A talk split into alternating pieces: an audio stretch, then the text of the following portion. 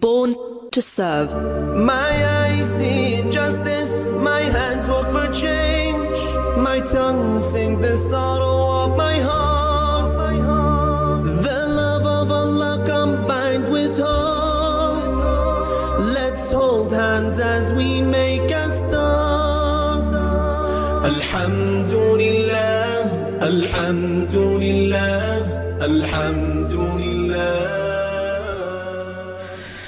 Assalamu alaikum wa rahmatullahi wa barakatuh. Ahlan wa sahlan wa marhaban bikum. A beautiful and warm welcome to you, respected listener of Radio Voice of the Cape 91.3 FM. I'm your host, Muhammad Sheikh, and welcome to yet another edition of Born to Serve, a magazine program inspired by Allah subhanahu wa ta'ala, where He tells us and informs us He will create a vicegerent, a khalifa on this dunya.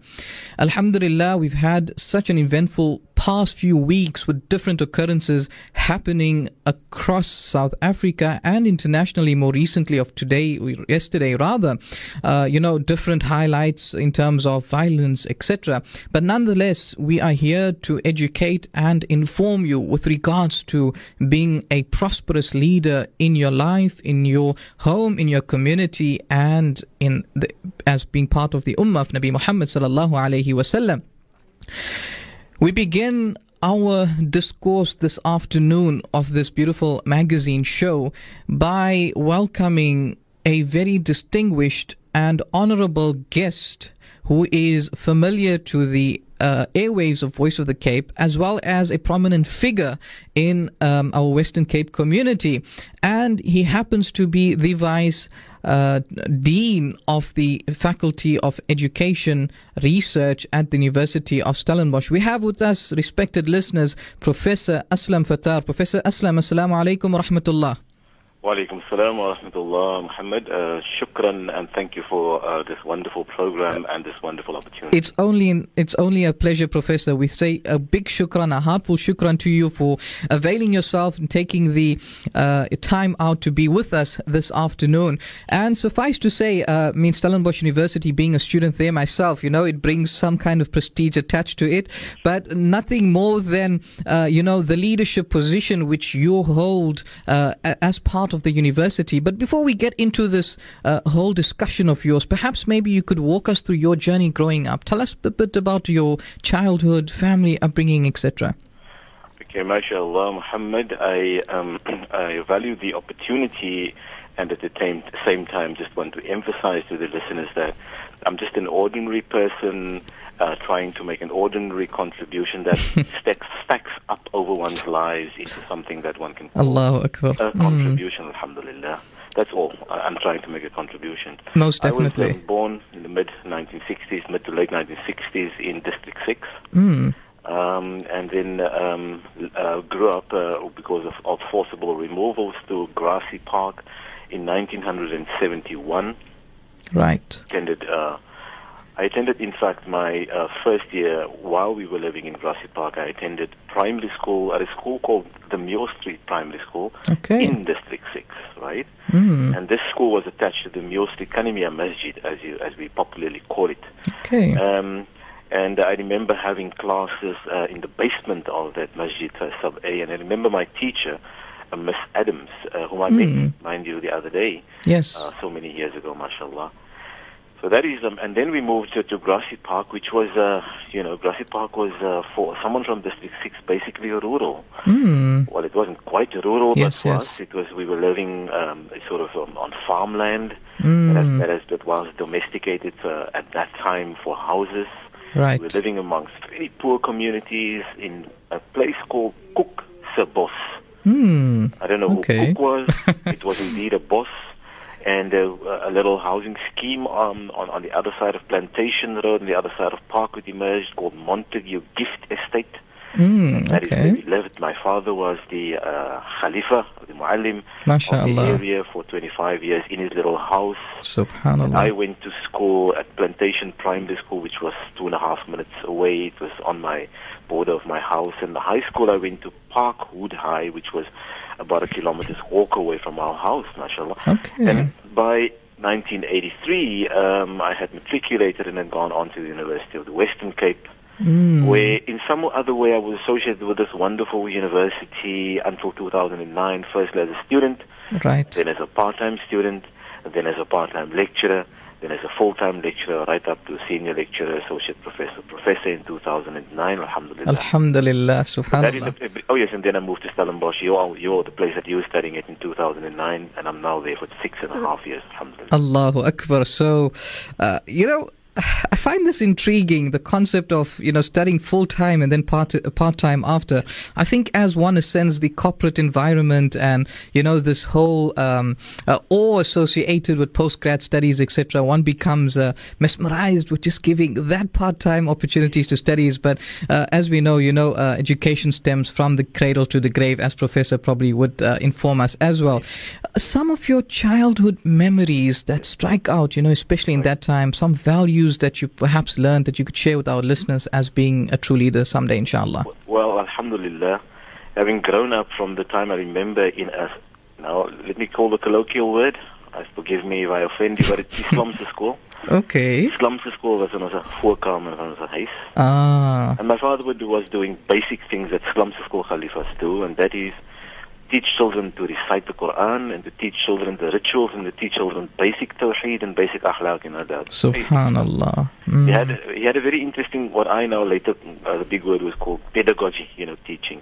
Yes. And, and, and this is what everyone did, and that was uh, explanation, memorization, and recitation. So Mm. explain the uh, the concept, have the child memorize the concept, and then the child must recite the concept.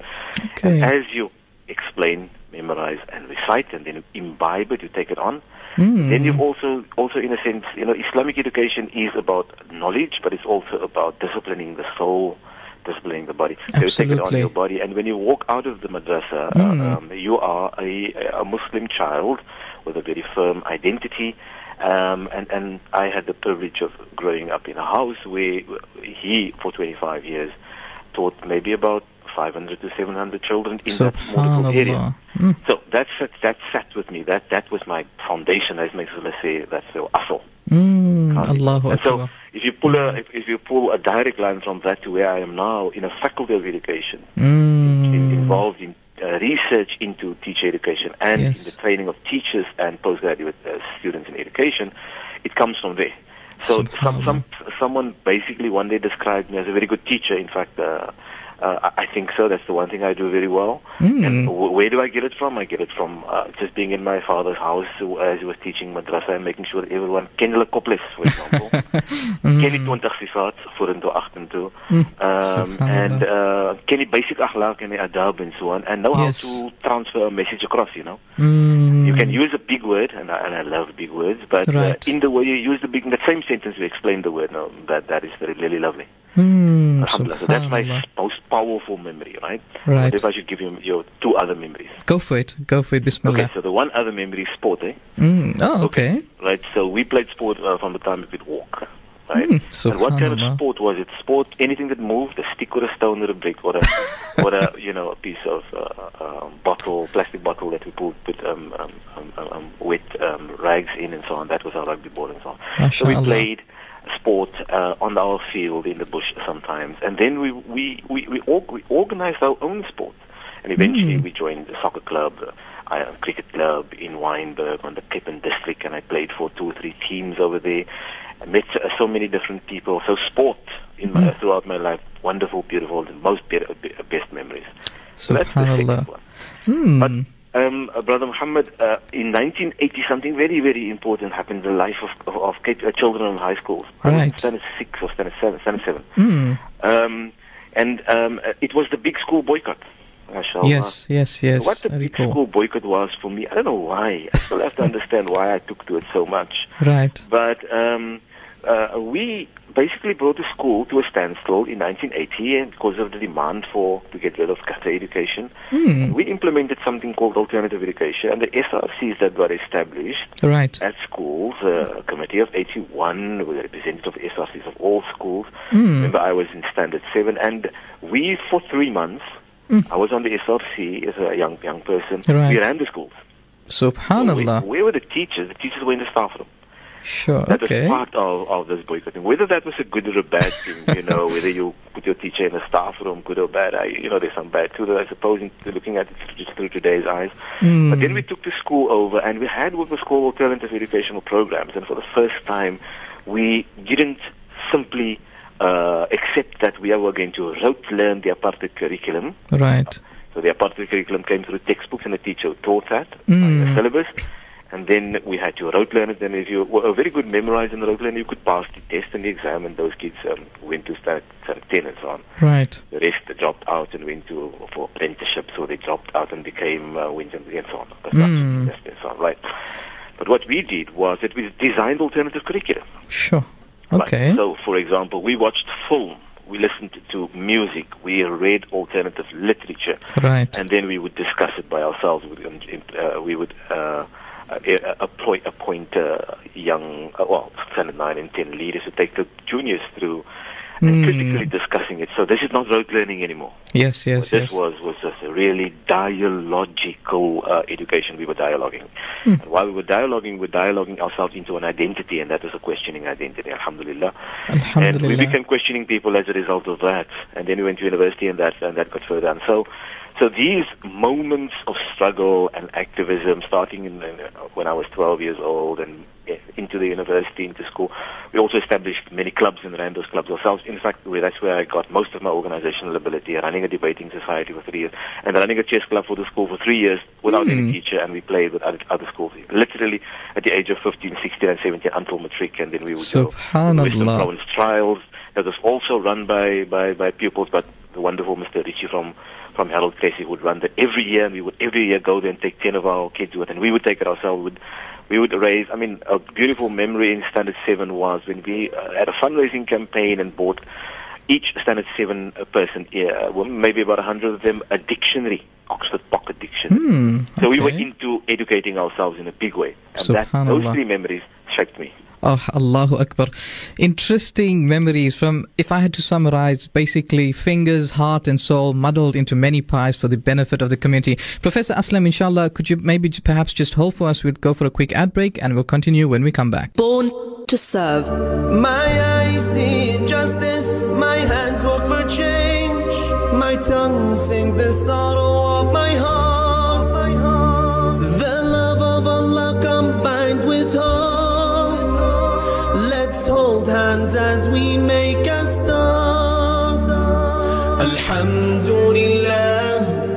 Alhamdulillah, Alhamdulillah. Welcome back, respected listeners of Radio Voice of the Cape 91.3 FM with your host, Mohammed Sheikh. We have with us online the Vice Dean of the Re- Research Education Faculty at Stellenbosch University, Professor Aslam Fataar, joining us and being our profile guest this afternoon, telling us about his life and various, um, you know, memories that channeled through him to where he is today. So, Professor Aslam, we welcome you back again. Um, you mentioned previously this notion of taking over the school you know, uh, in those times, or rather providing an alternative curriculum for the benefit of students therein, uh, and not something that was restricted to a staunch apartheid structure. Let's draw a parallel to current day uprisings or protests that's happening through universities. But uh, the, the, the focus of universities more channeled towards the funding rather than the actual curriculum. Do you think we've progressed enough in terms of curriculum that our focus should only be funding?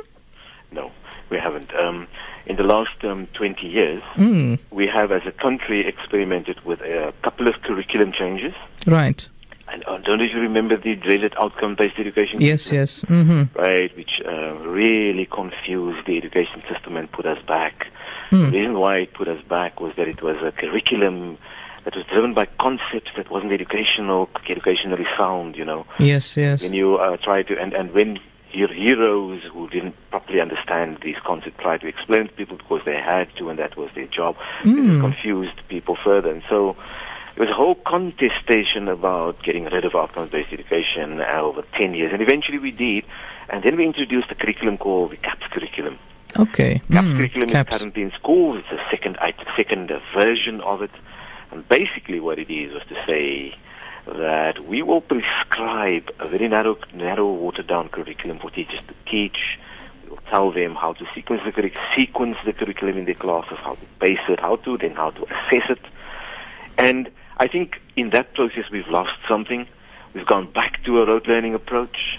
And this is what we sit with in schools at the moment, and we are so, and we are so concerned with getting this examination results up. that we think that this curriculum is going to produce that, uh, the, those examination results, Yes. but it didn't, and we're still sitting with a problem in the country about education, knowledgeability, Mm. becoming critical thinkers, understanding the world, and, and developing the skills and capacity, intellectual capacity to live in that world. Yes. And um, uh, throughout 21, 20 year curriculum experimentation, we have really not gotten there. And I think what we got, um, what, what we, the struggle that we're confronting at university is fundamentally that, and that is how do we develop a curriculum in schools and universities and colleges Right. really challenge people, really provide them the skills, intellectual capacities to think through life, to think through the, the, the competence they need to, to work, to play, to interact, to build communities, and so on and so forth. So the students are, are, have placed on the agenda something called decolonizing the curriculum. Mm. Okay. That, that's, a, that's a slogan, right? But it, it, it, it means something. It means to say we've got to think beyond colonial education.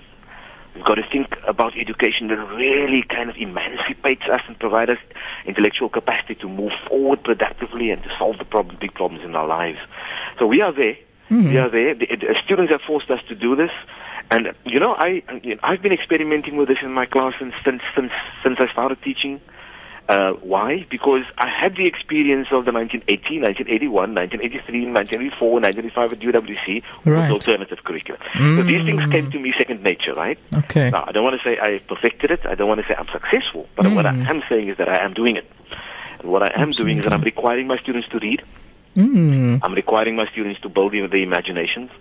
I try to model how you ask good questions, Ah. and I try to model how you answer those good questions, and I try to model what it means to be a, a person who can stand and uh, develop an intellectual capacity that moves that person forward to make connections. And what are those connections? To community, to society, to family, to industry, to work, and to kind of work, figure out how to live his or her life. Uh, that's also a good life, uh, informed by informed by serving people and serving Allah, Absolutely. serving uh, all kinds of communities, not just his own family, but also his family, serving the neighbors, and that kind of sp- generosity of spirit comes out of imagine an imagination of a world that can be better.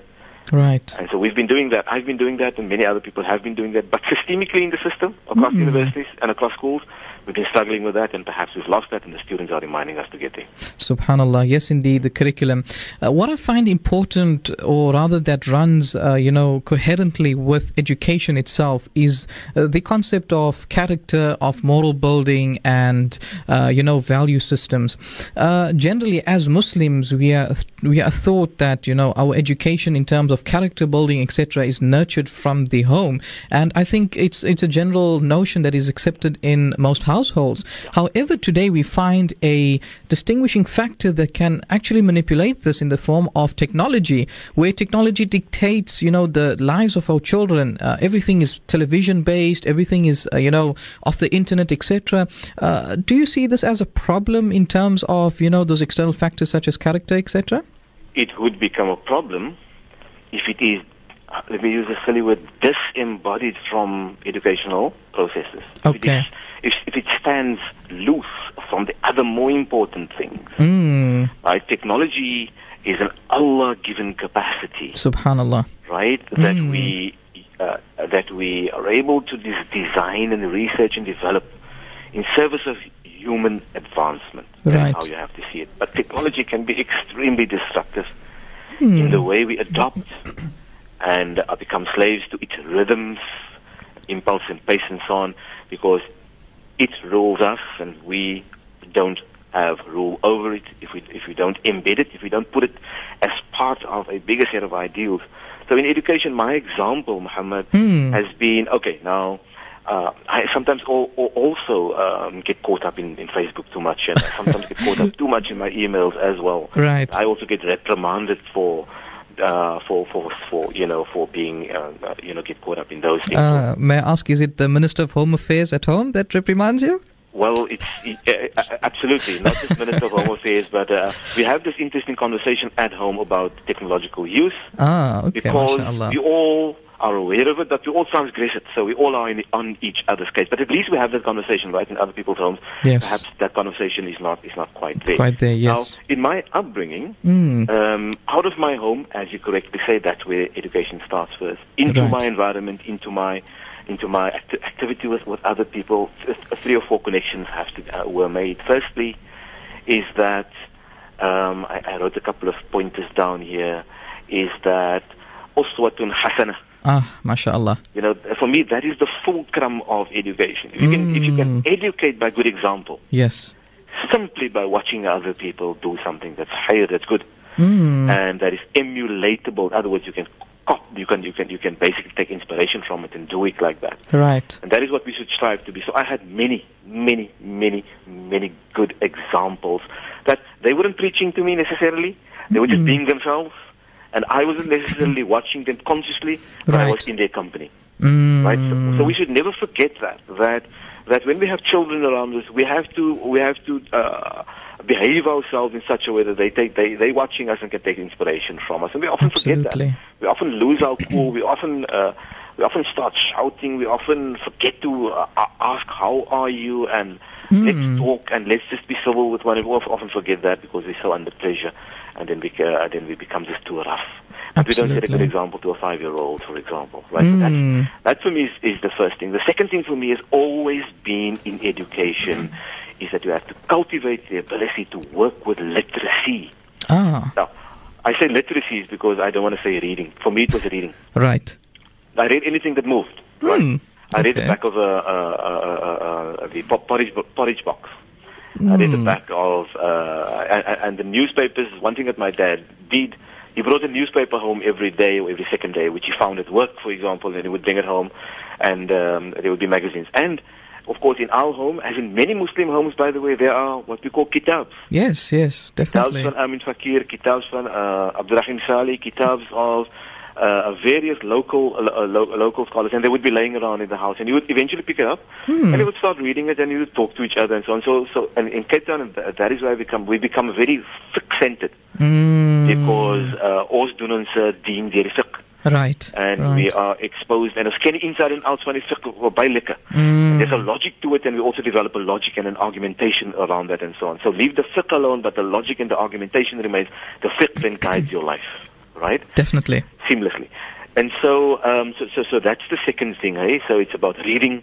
But people, I want to concede. I think there are different literacy instruments nowadays. Right. So it's not just reading books, it's also reading your technology, it's reading uh, Kindles, it's reading on computer. I watch my son, my, my, my, my, my daughter is a book reader, my son is a technology reader, but he, both of them are equally proficient in reading, but they get to the reading in, in different ways. Right. Mm. So literacy.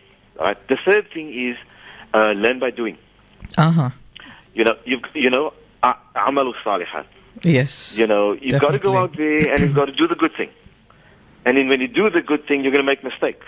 Hmm. And you make the mistakes, you adjust and you learn from other people about making those mistakes, about how you made the mistakes, and then you can adjust and so on. So, hmm. when I stand at this part of my of, of my life and career, I am in a position to interacting with, with younger people, hmm. and when they do, I can comment or I can give advice and so on. And then I still I still have very much many older people who also provide commentary to uh, uh, to, to ourselves. We always have to be open to two things Right. when we act when we are active in, in, in doing stuff, right? Mm. And that is we've got to uh, be, establish a conversation by which we can learn and which we can teach others.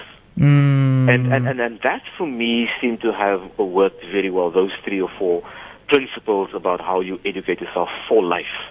But in my case, um, as in many other people's cases, and you alluded to it, uh, well, I uh, did a BA and a, and, a, and a HDE, then a higher education education diploma. Okay. I finished that and I studied part-time from then on, right through.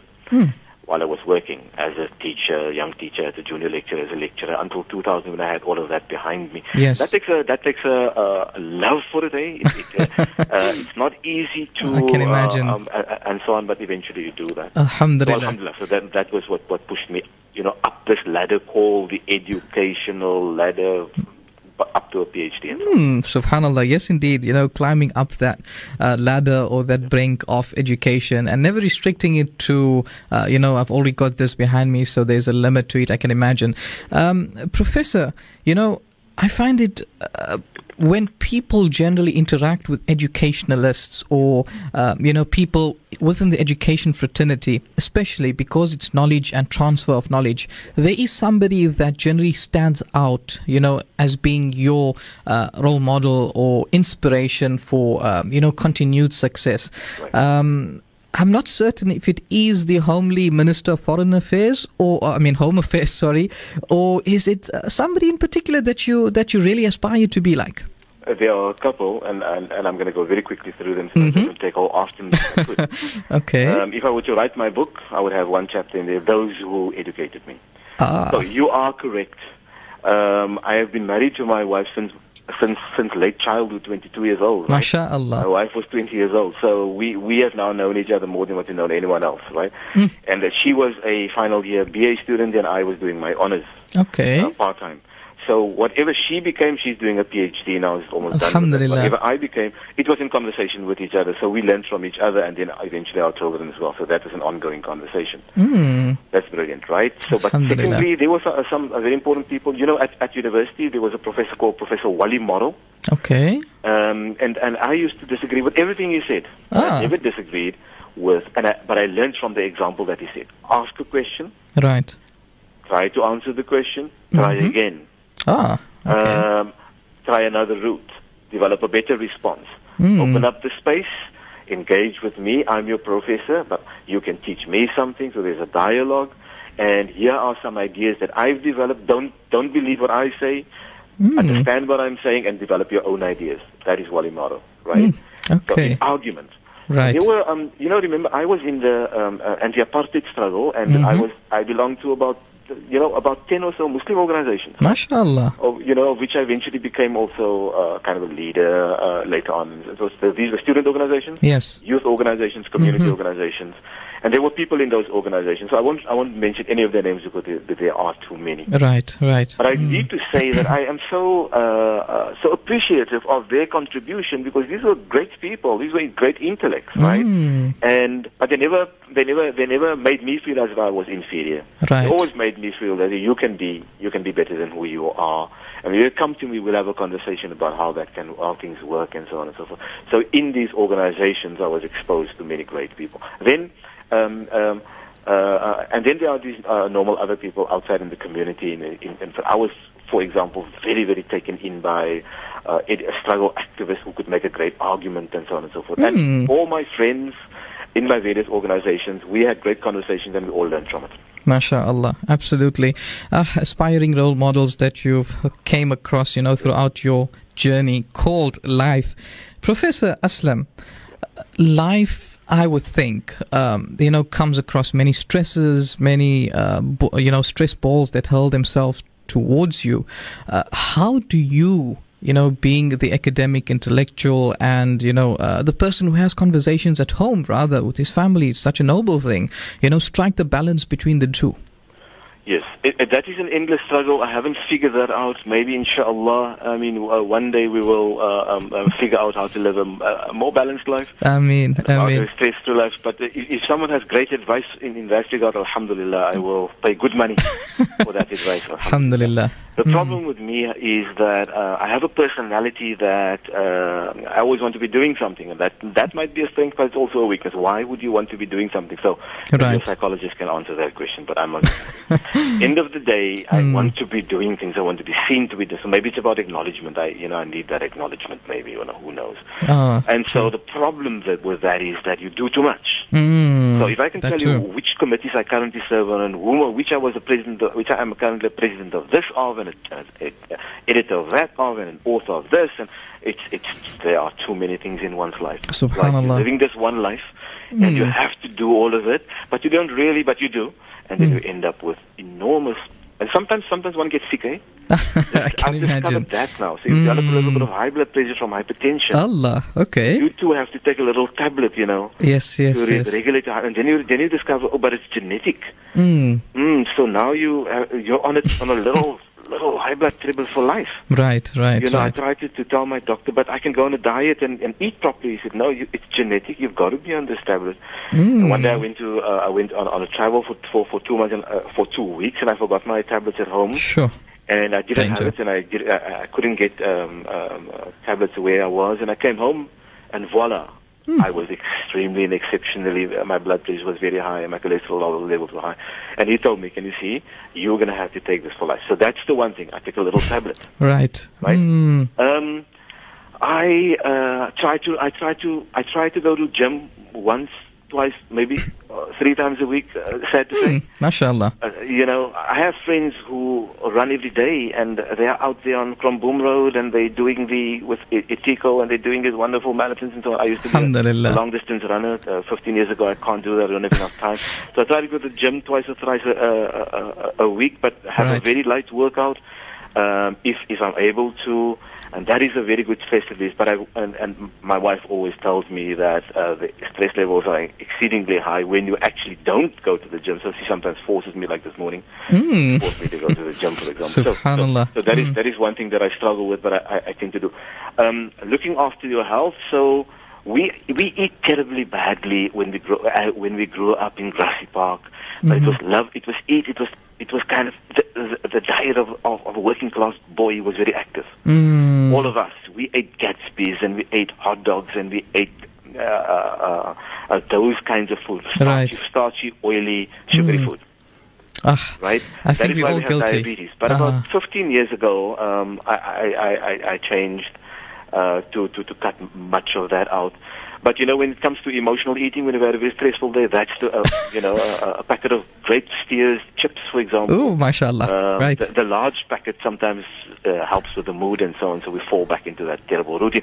But over the last 15 years or so, I have been able to cut back about 50 to 60 to 7 percent on the fats and foods and the starch and so on. But it's still a problem because Mm. memory is a powerful thing. That's what we grew up in. That's what that was what was nice. You know, a, a piece of t- peanut butter and bread in the afternoon right. That we grew up with. Mm. Uh, wonderful. Uh, but you also have to can't overdo that because that is that takes you down another line. You know. Absolutely. So yes, so those are the kinds of health issues that one faces. Absolutely. Striking the balance, very important. They never made me feel inferior. You can be who you are. Yeah. Respected listeners of Radio Voice of the Cape, that was Professor Aslam Fataar, all the way from uh, Stellenbosch University, enlightening us through his journey called Life this afternoon. We say a big heartfelt thank you and Jazakallah khair to you for availing yourself this afternoon. And inshallah, we hope to hear more of you soon. Shukran jazakumullah Muhammad. This much appreciated and good luck for the for, for this program. This sounds like a great program. Alhamdulillah. Alhamdulillah. Jazakallah khair to you. Assalamu alaikum wa rahmatullah.